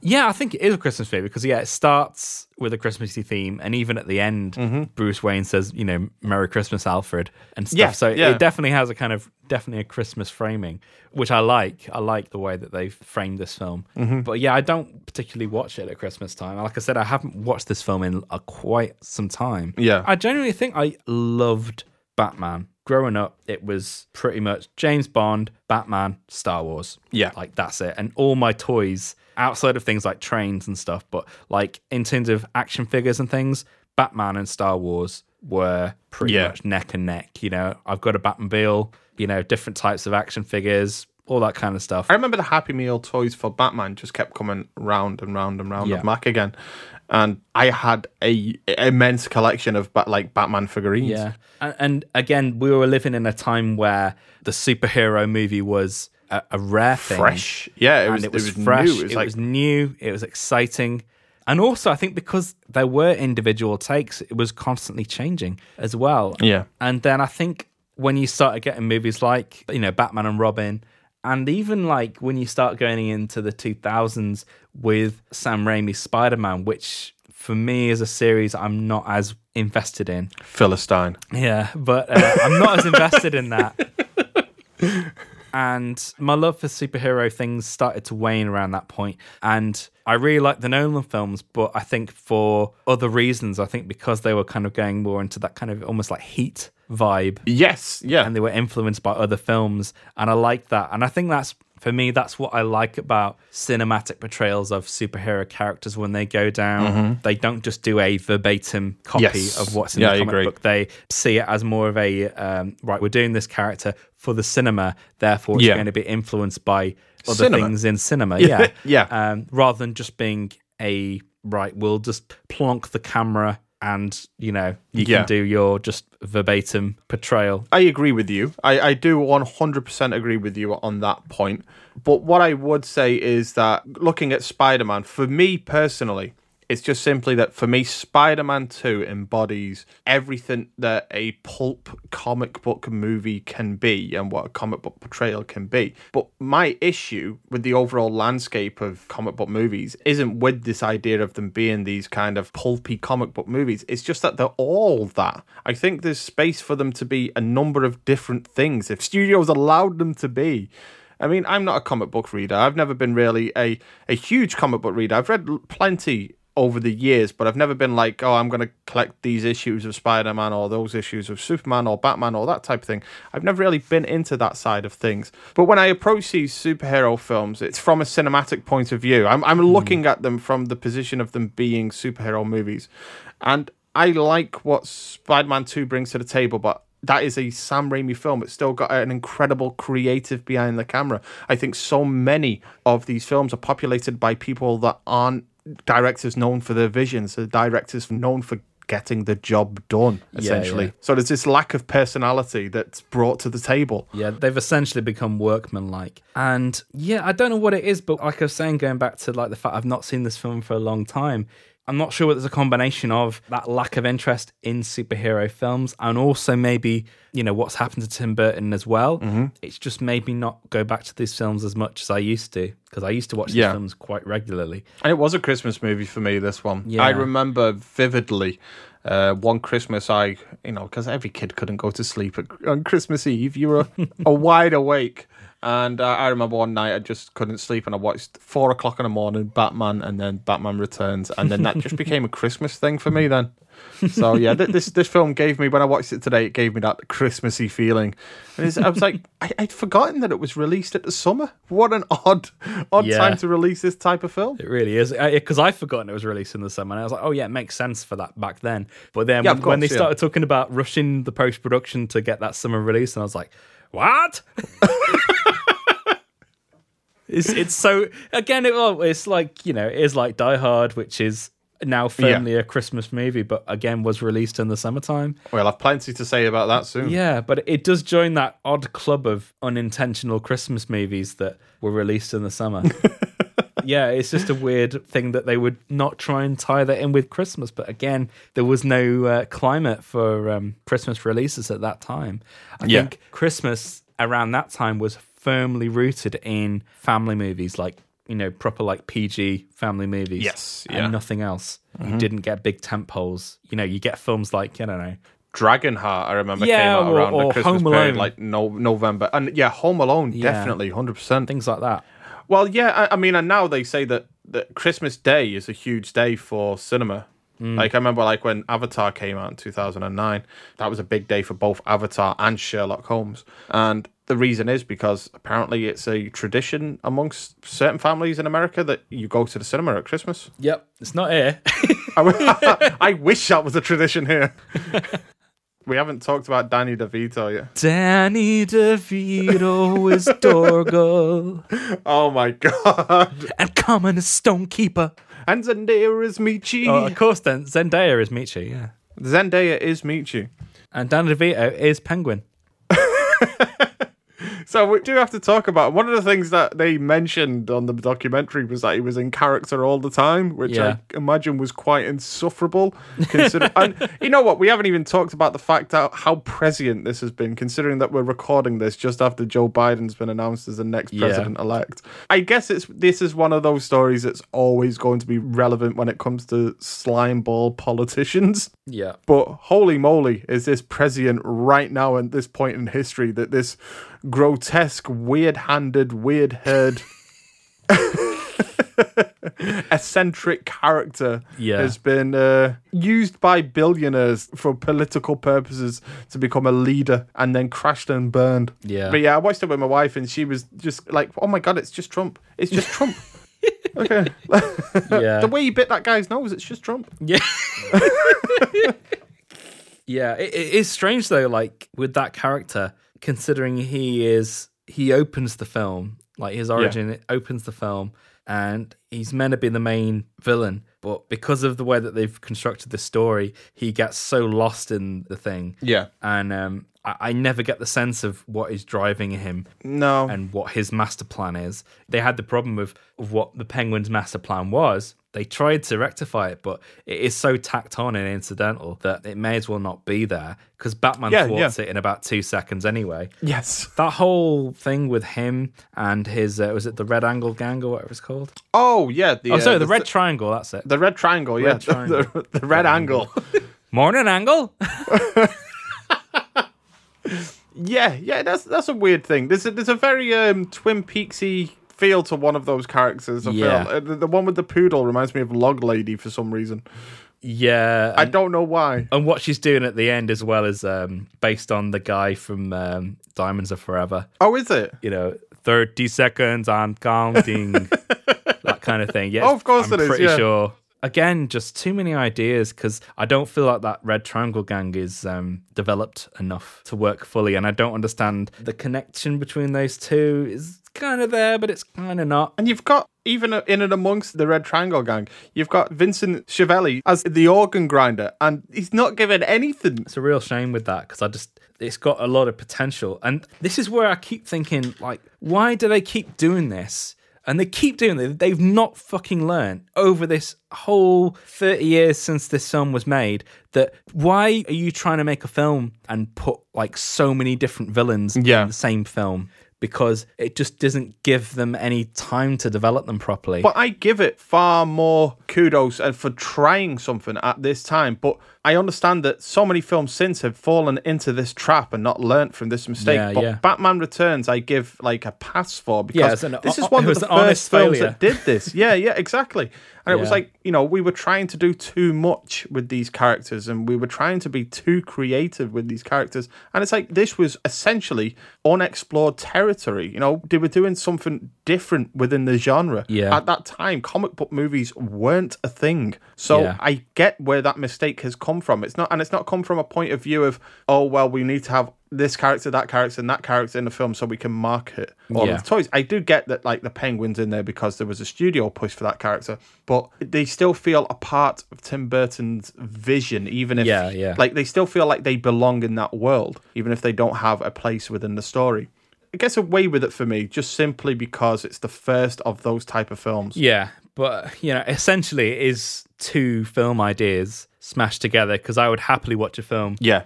With the Penguin and the Red Triangle Gang and Batman battling them, and then I would also happily watch a film where it's Selina Kyle, Catwoman, and Max Schreck, Yes. and that'll be fine as well on its own. as much as I love the masquerade ball scene, I almost feel like this is should have been Catwoman's film in a way.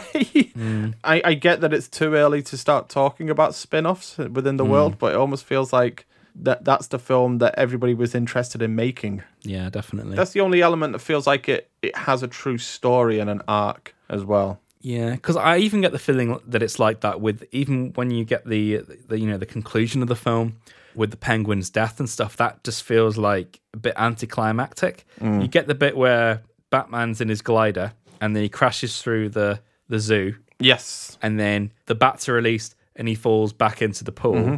And then he's forgotten about for about five minutes Yeah. whilst they deal with Catwoman and Max Schreck. And then after all that's gone over with, then they go back to the Penguin and he's kind of alive but dying. Yeah. And then he just dies. Yeah, yeah, like that's it. Yeah, he just comes back to die. Yeah, it's a bit- essentially, it's like, oh, that, that death was a bit anticlimactic, so we're going to do another anticlimactic death, and, and hope that two anticlimactic deaths make it work. Yeah. I also want to mention as well, just talking about the cars that uh, or the vehicles that Batman does use. I do like the moment in which his uh, his Batmobile turns into an, uh, a huge black dildo. Honestly, like. I, I- I got a bit embarrassed when I was watching it. I was like, "Ooh, pulling at my collar!" Like, "Oh, don't, don't look, don't look, Ali. avert, avert your eyes." And one thing that I did want to mention, as we have just gone over this being the film that started the whole multiple villains craze, um, it also started something else that goes into the Spider Man films as well. And that is, I've, ri- I've written down, are the early 90s to noughties when your comic book movies had potential rapes in them. And there is a scene in this film in which um, two men are about to rape a woman before Catwoman turns up to the rescue. Yeah. And it does very much remind me of the alleyway scene in Spider Man, Oh, yeah. where uh, Spider Man saves Mary Jane from being potentially, possibly raped. Which, to be honest, does this have a place in kids' films? Well, I think at this stage they didn't really know where they were going marketing wise anyway. I mean, I think it's very much a stock in trade thing when you're dealing Yeah. with pulpy movies that there's going to be two guys either robbing a woman or attempting to rape a woman in 80s and 90s films. I mean, you've got RoboCop that takes the piss out of that kind of thing. Of course, yeah. but um, There's it's more definitely hair down there. yeah. as But, the um, line is. A- by the way, have you seen that RoboCop remake, uh, Scene 26 or whatever it's called? Where No. They remake the right. Okay, for anybody that hasn't seen this, this is something that you 100% need to find online. And there was a remake of RoboCop where loads of different filmmakers were given specific scenes to remake and they put it together as a you know a giant whole and one of them one of the scenes was that whole rape scene the near rape scene before RoboCop turns up and shoots a guy in the dick now, now, in the film, that's where the scene ends. In this remake, it's really where the scene takes off as more people with more women turn up, and RoboCop just starts shooting everybody in the dick. and then suddenly he turns around and there's like tens of people with the pants down, all like running towards him, all trying to rape a woman. And he just starts shooting every single one of them in the dick. And for a while, it's just a Robocop theme to very graphic depictions of dicks being shot and exploding. And it is really one of the best things that I've ever seen.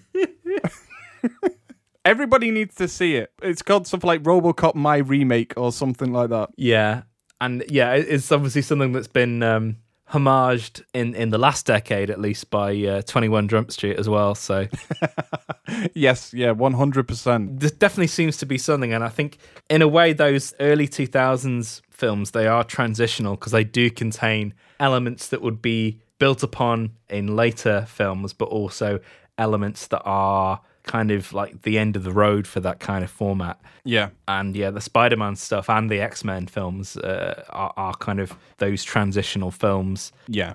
And then you get obviously those odd ones out like Daredevil, which are just stuck in another in, in another decade entirely. So I mean, it, it does beg the question as well when you do approach this film specifically. I would say that the scene doesn't really stick out within the Gotham that Burton presents.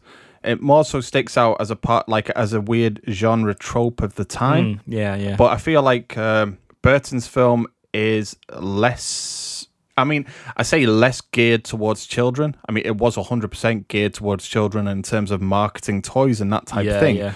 But it also, like over here, it was a 15 anyway. yeah, it was. Yeah, I mean, I know it was on the cusp of when we started to crack down on having toys from 15 films and above being marketed toward little kids, but it was still just just good enough to get the toys in the Happy Meals. Yeah. But I would say because of its more adult themes anyway, it got away with those type of scenes. Whereas in Spider Man, it really sticks out. I know that on the face of it, they would always say, "Oh, it's just a robbery," but we know what the connotations are of that scene. What what's mm. implied by their actions. You know, when we see four male robbers attack a woman in an alley, we know they're not really after her purse. Mm. Spider Man is really the end of that. That's when you, those scenes started to go away. But uh, Yeah, in the, in the nineties and noughties, they seem to be full of these type of scenes. yeah. And following on from that, I mean, we can extend that into the character of the the Penguin and him Yeah. being some sort of like sex pest. That's what I meant by more adult themes. There's many inappropriate lines in this film. He's truly a sleazeball. Oh, really is. He's really sleazy. I do remember at one point there is some sort of fish related pun. Oh yeah, I've got it here. Yeah, it's the French flipper trick. Oh, that's it. Yes. Yeah, it's when he's running for mayor, and it's like have a button. There are some things in there that I'm like, even in a PG-13 film, which this was in the states, that are very, very borderline. I'm glad he didn't say something like thumb in the pink, dorsal fin in the stink. oh man. oh, that's the other thing as well. Christopher Walken definitely says unlimited poontang in the film. Oh, Yeah. How have I not? That's it. That exactly sounds like the type of line that would speak to me, and I've not picked up on it once. Yeah, it's around the same place. It's in that mare scene where he bites the guy in the nose. I'd never really heard it before. I've always thought they just said unlimited power, and No, no, really- no. I actually wrote after this. It's uh, in, full-on Walken mode. So it's the way that Yeah. he says it. He kind of almost like cheekily slips it in there, but you, it- where you, Yeah. it's almost like a blink and you'll miss it reference. But he genuinely says unlimited poontang. Oh, mate, that says everything about Yeah. this film. Yeah. It does beg the question: Is this a film for kids? No, absolutely not. And I don't think Tim Burton intended it to be. Like you can generally tell that there's a really uneasy relationship between him and the studio. And Yeah. I, I don't know why the studio did what they did because they basically to try and get him back to do the sequel said you can do whatever you want. And then when he does whatever he wants, they uh, they cry foul. And then obviously it, get, it becomes a situation afterwards where they don't actually want him to make another Batman movie. So um, it's like, what happened?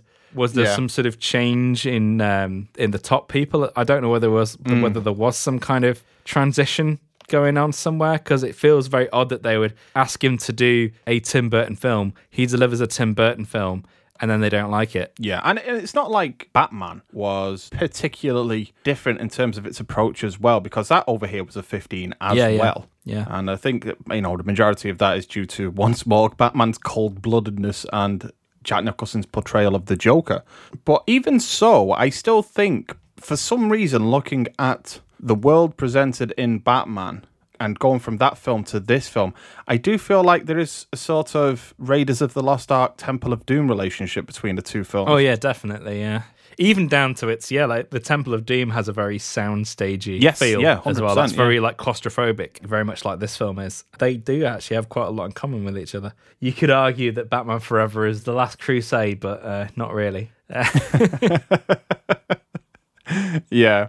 I mean, I would say as well, much like Temple of Doom, Batman Returns certainly has its fan base as well. Yeah, It certainly has a very strong fan base, considering that it is a film that came out at the time. And we'll go into this later with the stats and facts, but it's a film that came out at the time and didn't perform as well as the original. It wasn't the type of film that people thought it was going to be. Yeah, that that's I think also as well that is also a film that I really like. I mean, there's a couple of things that I could do without, but that is also a film that has a very static plot. Mm-hmm. It revolves around that temple so much in the way that this film revolves around its square. Yes. that the narrative doesn't really propel as so much No. as it's like an extended runaround. You've got this situation Mm-hmm. and everything revolves around this. And then things get resolved at the end, but then in the middle, it's like you're stuck in this situation. Yeah. It's a very different to like either Batman or Raiders of the Lost Ark, where it's definitely uh, a much more flowing narrative going Mm-hmm. from one thing to the other.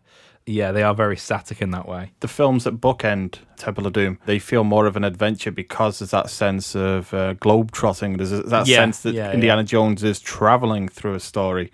Whereas Yeah. in this one, it feels like he's stuck, rooted in a story kind of thing. Mm. He can't can't break free of it. Yeah, definitely. And I would say that this film certainly has that feeling as well, where everybody feels rooted to this very small space within Gotham City. They do make good use of it. And it is a great yeah, set. but I think with Returns, they really upped the ante in uh, making Gotham City feel closed in and oppressive. They really double down on that in this film. Like, they, in the films either side, Gotham is incredibly stylized, and you know the same goes for into how they depict Gotham in Forever as well. But Mm-hmm. this one especially is doubling down on that kind of fascist imagery. Yes, yeah, yeah. And uh, one thing that we haven't actually spoke about so far is the music. Yeah. And that is a point that we really should make because the music Yeah. is very much, you know, like Steven Spielberg said in regards to Jaws that the the, uh, the soundtrack from John Williams is fifty percent of why that film works. I Yeah, think yeah. these Batman films, the music is fifty percent of why these films work as well, and they become so iconic for this character. That I mean, do you remember when Batman Begins came out, and even with Hans Zimmer, like a safe pair of hands like Hans Zimmer, nobody thought that he would be able to escape that shadow, mm. and he did something completely different, which was the way forward to go, in my opinion. yeah, yeah. But oh my god, is this this is still the theme for Batman in my mind? Yeah. I mean, uh, to be honest, I don't think Hans Zimmer completely got out of its shadow until The Dark Knight anyway. Like, I don't. Oh, yeah, The, the yeah. Batman Begins score is good, but it's not as good as The Dark Knight score. Yeah, And I think that's where that the, the style of that really came into its own. Uh, whereas Mm-hmm. I feel like Batman Begins, it still sort of lives in the shadow of the uh, of the initial Batman film series. Mm-hmm. And the same thing goes like yeah, so like when you talk about Spielberg and John Williams, they go hand in hand, and the same thing goes for Tim Burton and Danny Elfman. So Oh, yeah. they are intrinsically linked to one another. Absolutely. And when I think of a Tim Burton film and the aesthetics of a Tim Burton film, I already have a sound in my mind as well. Yeah. I know what that score is. And it's weird, I would say, as well, that in the years since that Tim Burton's visual style has waned and its film quality has also suffered, so has Danny Elfman's scores as well. Yeah, I think that is the case when you've got a an identity that is so well defined from the start, but then there's not very much leeway. Yeah. You know what a Tim Burton film has this aesthetic, but there's very little leeway outside of that aesthetic. And the same Yeah. goes for Danny Elfman, that once you've done it a few times, it does start to become very stale. Yeah. And I get the same thing, like, even with Danny Elfman's Spider Man scores, I kind of feel like they are a little bit. I mean, they're fine, but I do feel like they are workman like interpretations of the kind of stuff that he'd already done with Batman. There is a story behind Danny Elfman's work on the Spider-Man films and relationship between uh, Danny Elfman and Sam Raimi. And it is one that we've heard many times and spoke about many times on this podcast, and that is one of a director falling in love with the temp track Temp material. track, yeah. Yeah. And especially with Spider Man 2 was when that relationship started to unravel because there are some themes, especially in relation to Doc Ock, Yeah. uh, in which they just simply bought the rights to Christopher Young's score to Hellraiser. And they used that as the theme for Doc Ock. And Danny Elfman really struggled with that to the point that they had a massive falling out yeah, yeah. and he didn't come back around to working with them. Was it Oz the Great and Powerful? Yeah, he didn't do three, did he? He brought in Christopher Young instead to do three, and and that does have some nice themes as well. But Yeah. it's, it feels like it's lacking something as well. But yeah, I would say that Danny Elfman scores for Spider-Man Two they have a couple of good themes, but yes, they do seem to be just hitting familiar beats. I think the temp track material really does fall into that. Yeah, and I think yeah, Danny Elfman is kind of a victim of his own success because it's fine sometimes when he's doing the Danny Elfman thing, but whenever he tries to do something else, like you know, like when I remember us when we talked about Terminator Salvation, it's a little bit Yeah. directionless. I mean, even like scores in which he's brought on last minute, which are pure workman, like like Hulk, for example, in Yeah, which yeah. it was the reversal of what we've just spoken about, in which Danny Elfman was a last minute replacement for a composer and had to write this score and have it finished within a very short, like six week window. And I still think he managed to pull something out of the bag, out of nothing there, managed Mm. to salvage something. But I would say he does fall into the trap of just, like you say, being a bit workmanlike in terms of his later scores. But yeah, this is classic Elfman though. Oh yeah, for, for all that we're saying, this is one of my favorite Yeah. Elfman scores ever. And that's the thing as well. Like, it is a kind of a bit of a shame that the Hans Zimmer Batman music for a lot of like younger audiences has become the de facto because I kind of feel like when this is firing on, on all cylinders, I'd say it's kind of vastly superior. You can't really beat the opening titles of either this film or or Batman. Yeah. There's something about those two opening titles that are just like mm-hmm. they are sort of ultimate superhero. Yeah. They're the kind of title sequences that Marvel wish they had yes. they're generally rather awful at doing title sequences. So, I mean, you know, some of them don't bother at all. So That is um, very true. obviously the Nolan films didn't do any. They had the little insignia at the start, didn't they? And then they just um, or and they have some sort of noise or something like that. Yeah, yeah.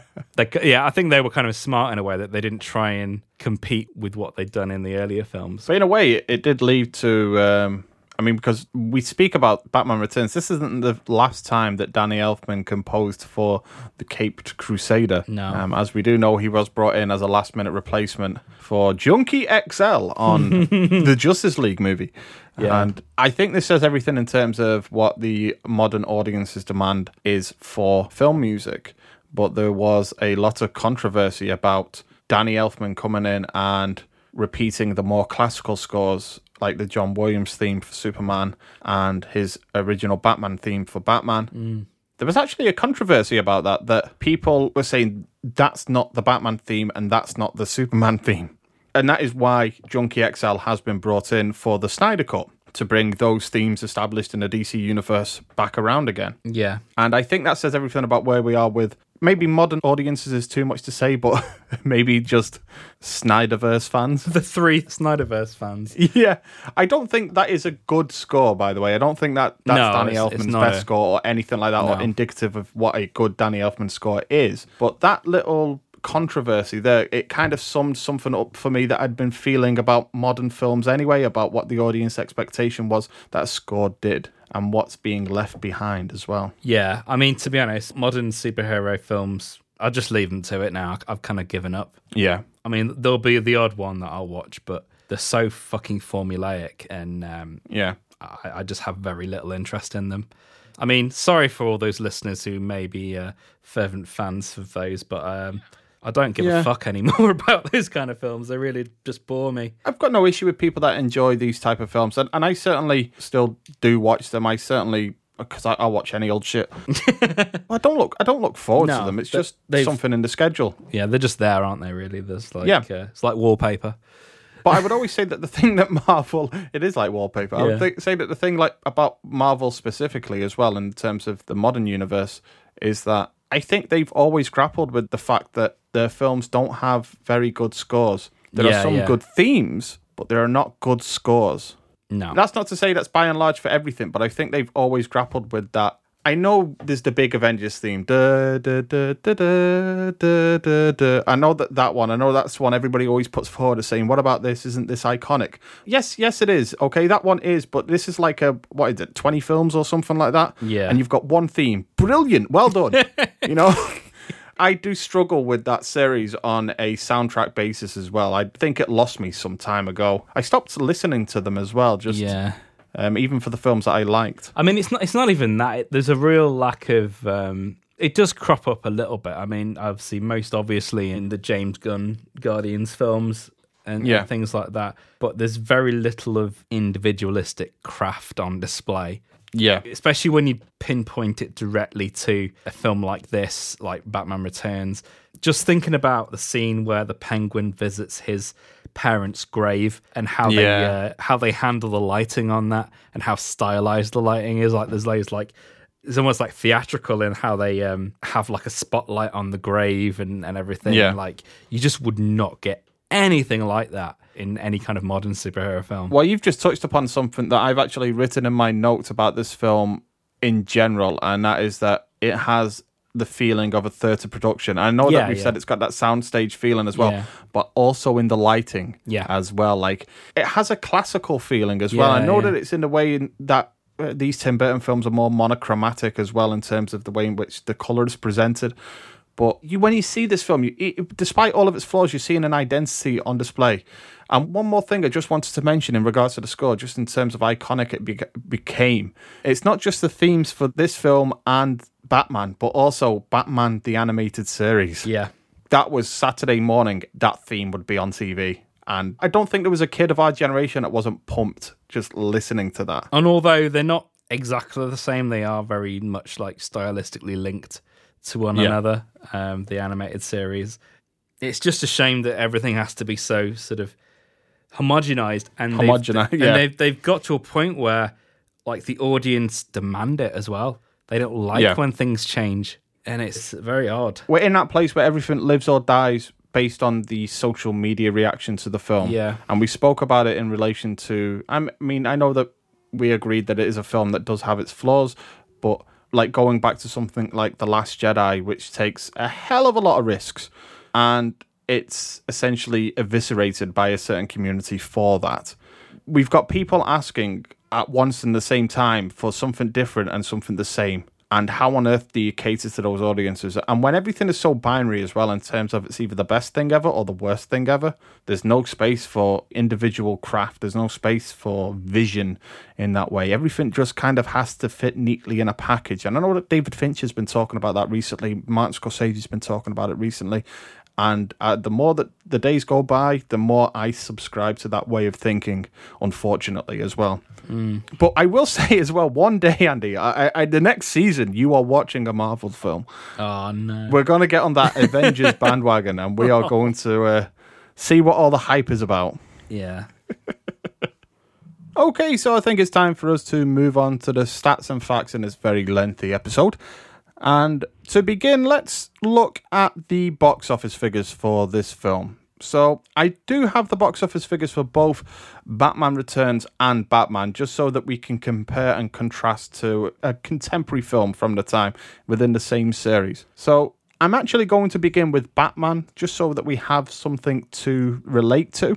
And that film had a budget of $35 million. Just to put that against Batman Returns, Batman Returns more than doubled that budget. It was $80 million. I think that was down to some of the uh, salaries though as well. Yes, yeah, 100%. And Batman opened to a $40 million opening weekend to $251 million domestically overall and worldwide $411 million. And that was uh, 1989, I do believe. Yeah, that's pro- uh, that's probably at least a billion in uh, today's figures, at least. It was a massive, massive film. Absolutely. And when you look at Batman Returns, it's an $80 million budget. I don't think they would have been expecting to make, even though it's double the budget, I don't think they were going to be expecting to make double the box office. But I certainly don't think that they were going to be thinking that they were making less than that film, and that's exactly what they did. So, although we're open to a better initial opening of $45 million for that hmm. first weekend, it only made $162 million in the US overall, which is down, you know, like $90 million, $91 million hmm. from the previous film, and overall, $266 million which uh, again that's like in terms of the difference 150 something even more so than that but yes um, it's quite a significant decrease Yeah. and just to give you an idea as well of the films that Batman Returns was up against, I'm going to go through the top 10 of these films. Batman Returns did open at number one, which is expected of the series. And number two was Sister Act. Number three was Patriot Games. Number four was House Sitter. Number five was Lethal Weapon 3. Number six was Far and Away. Number seven was Encino Man. Isn't that that one with uh, the the Californian Neanderthal that gets thawed out and becomes like a surfer or a skateboarder or something like that? Maybe. I don't know. It's some nonsense. Number eight was Alien 3, maybe soon to be featured on this show. You'll have to wait till the next season to find out. Number nine was Class Act. And number 10 was a film starring everyone's favourite beaver, Basic Instinct. I mean, that's um, there's quite a few um, big films in that list. Actually, uh, there's, some uh, stiff competition there. I think. So moving over to the reviews as well. I've been onto Rotten Tomatoes and I can say that this does have a quite solidly high percentage rate of 80%. But the the average rating is slightly lower, which is 6.68 out of 10 mm. for the average rating. And the consensus is that director Tim Burton's dark, brooding atmosphere, Michael Keaton's work as a tormented hero, and the flawless casting of Danny DeVito as the Penguin and Christopher Walken as, well, Christopher Walken, make the sequel better than the first. That's the consensus. They they make the statement that this sequel is better than the first. I think in some ways it is. I'm not too sure on the overall. Yeah, I think I think as a whole, it's it's not quite as satisfying an experience. But I think on uh, some of the aesthetics and everything, it's Yeah. it's definitely um, building on that first film. And moving on to the critic review, once more I've um, dipped into the Empire magazine well, and I've pulled up a review from Philip Thomas. And he said, Despite some torturous one liners, the shock here is the remarkable lack of any humour, as if Burton and screenwriter Daniel Waters are somehow taking the whole thing too seriously. A surprise since Burton has proved himself a highly competent director of comedy. He does, however, once again prove himself as a filmmaker of rare vision here, with the atmosphere of a city on the brink, expertly created by a man who knows exactly what he wants to say. That so many people seem prepared to listen is a, is a testament not to Warner's vast marketing machine, but to Tim Burton's uniquely twisted vision. And Philip Thomas gave it 4 out of 5 for Empire. It's a solid review. However, as firmly solid as the Rotten Tomatoes score is at 80%, the audience score is lower than this at 73% with a 3.74 out of 5 average rating. Yeah, so again, I think we're seeing a uh, a significant drop in terms of the audience uh, appreciation of this film from from the first to the second. And yes, just to uh, clarify as well, the IMDb score for this film is a solid seven out of ten.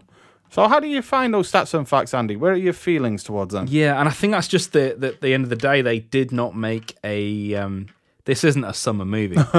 No, this is a winter movie. I mean, you know, obviously not just in aesthetics, but I just think the whole feeling of it. It doesn't have a summer vibe. It, I, it wouldn't have gone down well as a summer movie. I don't think. yeah, especially in America, obviously. And I think just the overall aesthetics of it, because it is full on Burton, and because you've got the extra added darkness of the Batman thing as well, I just don't think it would have gone down so well in an American summer audience anyway. Yeah. It just wouldn't have done. Because it's just not what they would have wanted. It's not the kind of thing they would have wanted to see at that particular time of year. No, yeah, I, I agree with you. And and just as well to give my final thoughts on this film, I do want to stress that I do think this is a very good film. This is a very good film with some aspects of which do stand out as masterpiece level within the genre as well. And some of these elements are the peak of the comic book genre for me. But that said, as mentioned earlier on, I do think it's lesser the sum of its parts. Yeah, yeah. And there are other things at play. I think there are studio ropes being pulled as well, and things happening behind the scene that have just prevented this from becoming the reference film that it could have been for this genre. So I still have very much to appreciate about it. I can still see why it still has a very solid and vocal fan base as well. And yeah, I still like it a lot. It'll still be, be a fixture in my house, and th- that theme as well will always be the Batman theme for me. I, I do Yeah, love yeah. Hans Zimmer's work and James Newton Howard's work on Christopher Nolan's films. They're completely different, and that was the right thing to do. But in terms of presenting an iconic theme, this is the one that does it for me. Yeah. I think the other thing as well, I don't think we mentioned it, is that this film had a very short post production period as well, because it was a little bit rush released for the summer. It's, it's crazy. We keep talking about the summer. And I'm wondering whether that's had some impact in terms of how the stories come out, in terms of how it's been presented. Yeah. Because they probably didn't have as much time as they wanted to uh, balance all the elements out. But uh, yeah, it, it will always be um, a very interesting film. And um, it's definitely one to go back to, even just for the technical thing. I mean, it's, yeah, it's a strange thing. It's like everything is there. You've got the performances are great, the design, the music, the way everything's been filmed. It's just missing that last element of that brings it all together, like Yeah. which is a a, a, uh flowing narrative Yes, yeah. and that's really the only thing that it's missing. And some would argue maybe that it doesn't need that, but I think as a follow up to Batman, I'm definitely thinking that's the thing that's really missing because Yeah, Batman is, yeah, that- had a very strong through line, uh, which Yes. this film doesn't have. And a controversial through line as well, but it still had one that ran through the film. Yeah, yeah. Which is the the whole Batman confronting the source of all his fear and doubt in the world, which Yeah. is the Joker, the person that killed his parents in this universe. And you know what? I will say this as well, just as an aside before we wrap up. I never had an issue with that. No, I never had an issue with the Joker being the person that killed Batman's parents. It's fine. No, I I actually, yeah, because I mean, growing up, I didn't really know any different anyway, but I always liked the um, Dance with the Devil in the Pale Blue so Night. good, so good that bit. And they managed to find an actor who looked like it looked like young Jack Nicholson. It's bizarre. It really does. yeah. they don't retcon that in Forever, do they? I always get mixed up. Uh, It's been a long time since I've seen Forever. I think it's, it's yeah. another one that we could probably cover on the show. They don't repeat that scene in Returns, but because they repeated the parents' murder scene in Forever, I get very confused. it becomes what- incredibly repetitious. Yeah. I would say the initial Batman film series is probably one of the most confused out of all of the because I think I don't even think you can even compare it to uh, the X-Men because they still had some sort of stylistic similarity even though the quality went up and down. The Batman has no continuity at all like between the, the two halves. Like the fact that legitimately Batman and Batman and Robin are in the same series and they share several cast members. Uh, you know, you still got Pat Hingle as Commissioner Gordon and uh, Michael Gough as Michael Gough. Alfred. What? it's just like bizarre.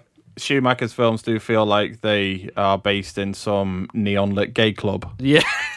version really of. Gotham City. They I mean, are. I, I, I, I I love the camp aesthetic of those two films. I, Yeah. ca- I think I think it's safe to say that we will be covering Oh, um, one of those films in the next season of the show. Um, yeah, that's something to look forward to, certainly. Okay, so I think that's all we've got time for on this very lengthy Christmas episode of the show. And if you join us next week on Popcorn Digest, we'll be asking how can the same thing happen to the same guy twice? Renny Harlin. That's why. yes, that's it. We are going to be reviewing Die Hard 2, Die Harder. I'm looking forward to that. It's going to be a good one. We can all bask in the sight of William Sadler's ball. Uh, you know what I'd like to see with the with the Die Hards is that um is that middle Christmas in between Die Hard One and Die Hard Two, where, nothing things happens. where nothing happens. Because yeah, is it like It's Die Hard Christmas One is McClane household. yeah, because Die Hard One 1988 Christmas and then Die Hard 2's 1990 Christmas. What happened in that Christmas of 1989? that that forgotten Christmas. Yeah. Oh, don't say that because Disney will come up with some middle film TV series or Bruce, if, something. if to- you listen to this, this is that Die Hard 6 you've been waiting for. What happened in that 1989? Uh, I can imagine it. They could do it like one of those terrible Hallmark Christmas movies, Yeah.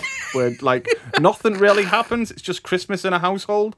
Yeah. So it's like every day, Bruce Willis gets up and he's in his vest and he's like, "Is this it? Is this going to happen?" It- he could do it like all the time. Terrorists, he, he- like it's on the cusp of something happening all But the nothing time. happens. But it just he manages Yeah, to just- avoid it. A plane Oh. crashes into the like into the next door's house, but just misses. Yeah, and he's like, "Whoa, glad I wasn't there. Yeah. I was in the right place at the right time." yeah. Okay. Well, we hope to see you then. Until then, it's bye from me, Gareth. I don't know why is that my name. Until then, it's bye from me. And it's bye from me, Andrew.